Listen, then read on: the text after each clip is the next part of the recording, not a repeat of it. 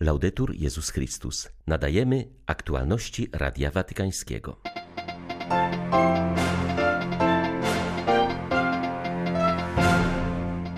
Franciszek może w sierpniu odwiedzić Kijów. Wszystko zależy od stanu zdrowia Ojca Świętego. Po przyjeździe z Kanady ujawnia watykański minister spraw zagranicznych arcybiskup Paul Gallagher.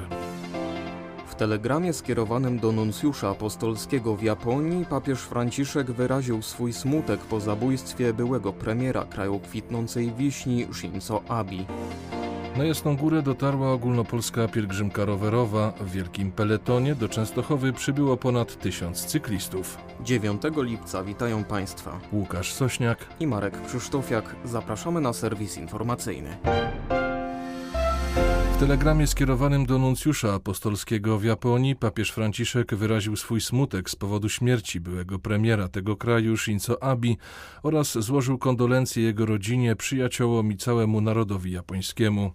Ojciec Święty zapewnił, że w obliczu tego bezsensownego morderstwa modli się, by społeczeństwo japońskie umacniało się w swoim historycznym zobowiązaniu do zachowania pokoju i niestosowania przemocy. Shinzo Abe został dwukrotnie trafiony z pistoletu w czasie przed niedzielnymi wyborami do Wyższej Izby Parlamentu w mieście Nara na zachodzie Japonii. Zmarł po przewiezieniu do szpitala, miał 67 lat. 41-letni zamachowiec został na miejscu aresztowany przez policję. Przyznał, że żywił urazę wobec pewnej organizacji, z którą miał być powiązany były premier Japonii. Policja nie zdradziła, o jaką grupę chodzi, jednak dziennikarze podejrzewają, że o grupę religijną. Mężczyzna zeznał bowiem, że początkowo planował zamach na przywódcę jednej ze wspólnot religijnych. Grupa ta miała być rzekomo odpowiedzialna za bankructwo jego matki, która wspierała ją darowiznami. Morderca zaznaczył, że nie zastrzelił premiera z przyczyn politycznych. Papież jest przekonany, że wizyta na Ukrainie mogłaby przynieść pozytywne rezultaty, powiedział watykański sekretarz do spraw relacji z państwami w wywiadzie dla włoskiej telewizji. Arcybiskup Paul Gallagher zaznaczył, że na przestrzeni wielu tygodni stolica apostolska badała możliwość przyjazdu Franciszka. Jak podkreślał wielokrotnie Ojciec Święty, tym, na czym zależy mu najbardziej, jest możliwość faktycznej pomocy w celu zakończenia wojny. Jak przyznał w rozmowie telewizyjnej minister spraw zagranicznych Watykanu, przybycie papieża na Ukrainę jest rozważane i nabiera coraz bardziej konkretnych kształtów. Papież jest głęboko przekonany, że jeśli mógłby złożyć wizytę, to przyniosłaby ona również pozytywne rezultaty. Powiedział, że pojedzie na Ukrainę i zawsze wykazywał chęć odwiedzenia Moskwy, a także spotkania z władzami rosyjskimi. Wierzę, że po powrocie z Kanady zaczniemy poważnie analizować możliwości wyjazdu. Nie wykluczałbym nawet terminu w sierpniu, ale wiele zależy od wyników podróży do Kanady. Zobaczymy, jak papież zniesie tę podróż, która będzie bardzo wymagająca. Zakończyła się wizyta watykańskiego sekretarza stanu w Republice Demokratycznej Konga i Sudanie Południowym.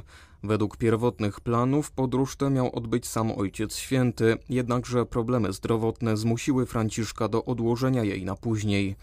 Zdaniem prowincjała Kombonianów w Sudanie Południowym wizyta kardynała Pietro Parolina była ważnym znakiem.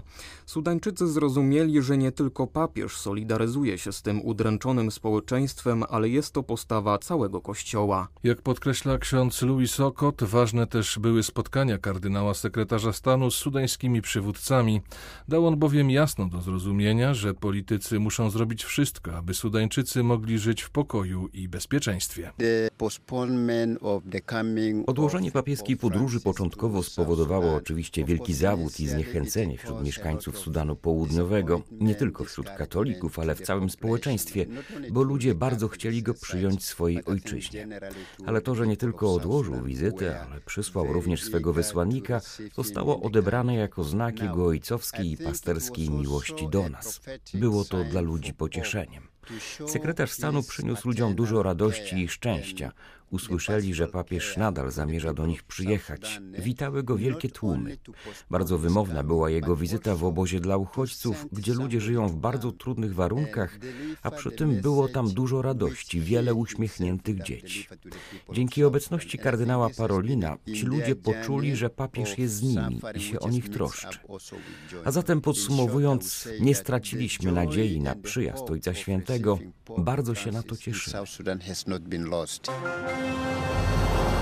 Sudan Południowy w 2011 roku uzyskał niepodległość, ale od samego początku boryka się z poważnym brakiem zasobów ludzkich.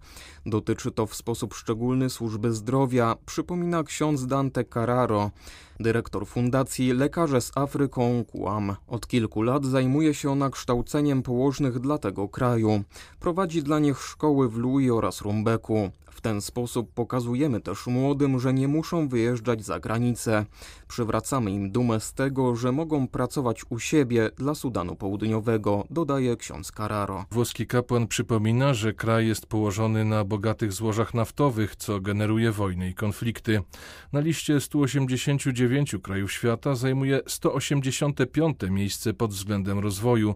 Obrazem tego jest również poziom medycyny i położnictwa.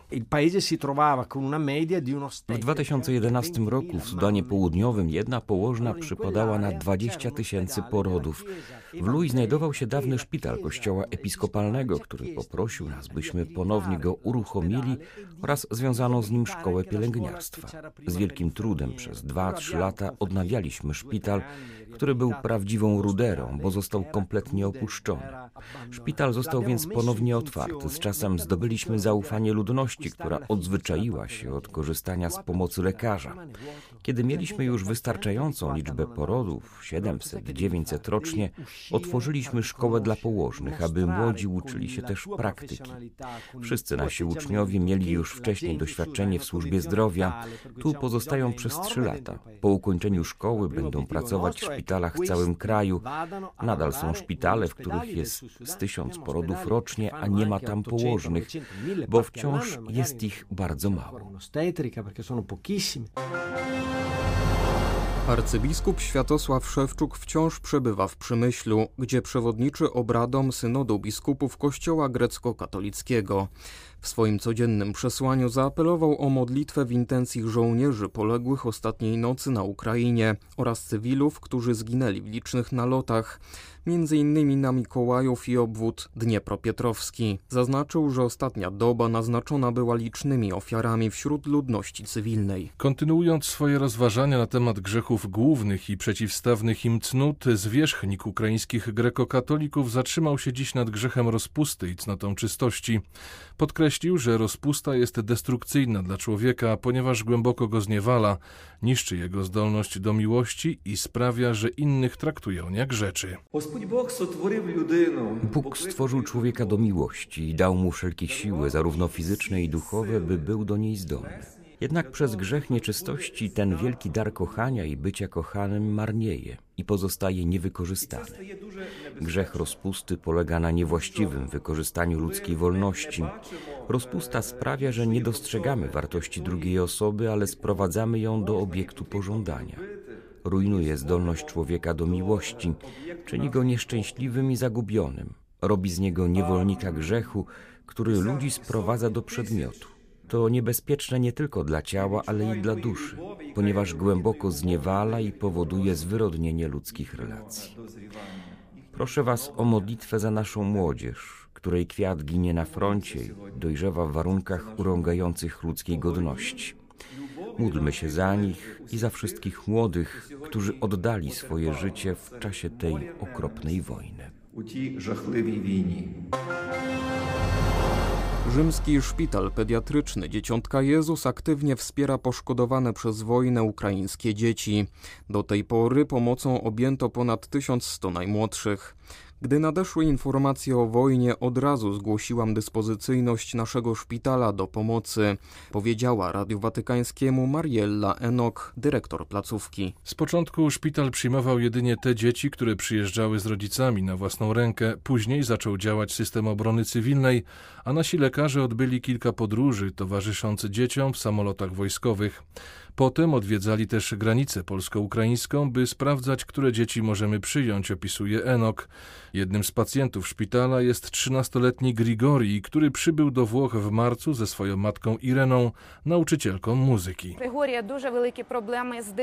Grigori ma poważne problemy z oddychaniem. W Kijowie mówili nam, że w każdej chwili, zwłaszcza w nocy, może się udusić, więc przez lata nie spaliśmy z obawy, że nie zdążymy mu pomóc. Gdy wybuchła wojna i słyszał bombardowanie, bombardowania, pytał mnie, czy to fajerwerki. Aby go uspokoić, powiedziałam, że tak. Dlatego zdecydowałam, że musimy wyjechać. W dwie godziny spakowaliśmy się i wyjechaliśmy do Równego na północnym zachodzie Ukrainy. Tam bardzo dobrzy ludzie przyjęli nas i gościli przez 10 dni.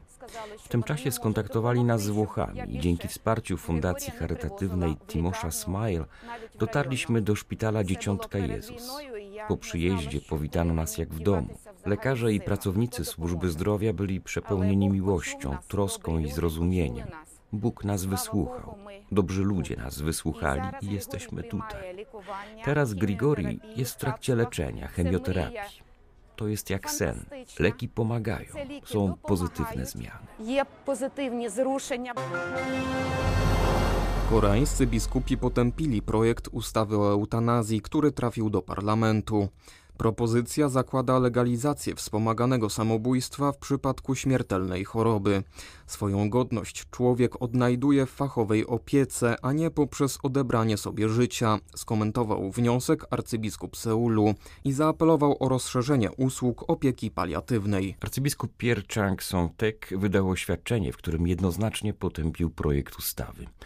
Kościół przypomina, że świętość życia ludzkiego jest nienaruszalna, czy to przez innych, czy przez samego siebie, aż do ostatniej chwili, napisał przewodniczący diecezjalnej Komisji Życia.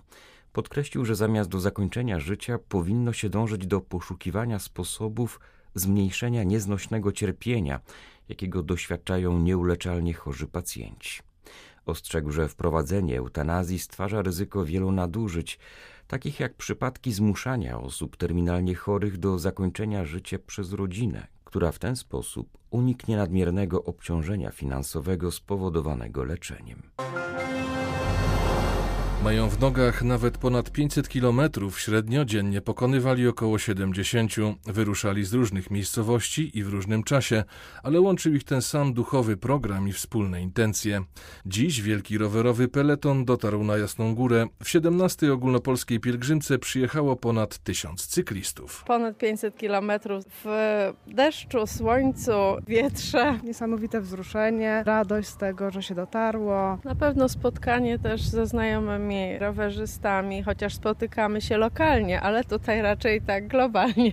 Rower dodatek do naszych przeżyć, do naszej wiary. Podróżowanie rowerami jest naszą pasją, robimy różne wyprawy. Rower jest bliski naszym sercom i dlatego wybieramy ten sposób pielgrzymowania. Jak powiedział ksiądz Jerzy Grochowski, koordynator ogólnopolskiej pielgrzymki, rekolekcjom na dwóch kółkach towarzyszyły słowa posłani w pokoju Chrystusa. Odnosili je przede wszystkim do wewnętrznego pokoju człowieka zbliżającego się do ołtarza, ale także do pokoju zewnętrznego, prosząc o ustanie wojny i modląc się za tych, którzy wspierają uchodźców. Modlimy się za tych, którzy podali dobrą dłoń tym, którzy uciekli ze swego kraju, musieli uciekać, którzy chcą żyć i odbudować swój kraj. I polecamy tych, którzy w Polsce ich przyjęli. Biskup Marian Rojek zauważył w kazaniu, że przybywając do Maryi wybieramy najlepszą szkołę życiowej jazdy. W jej centrum jest eucharystyczny Chrystus i nasze życie sakramentalne. Jeżeli wewnętrzne relacje nie są budowane na podstawowych wartościach ludzkich, które pokrywają się z zasadami chrześcijańskiego życia, to w żadnej społeczności nie będzie stabilności, rozwoju ani pokoju, przekonywał ordynariusz Zamojsko-Lubaczowski. Dla Radia Watykańskiego Izabela Tyras, Biuro Prasowe Jasna Góra News.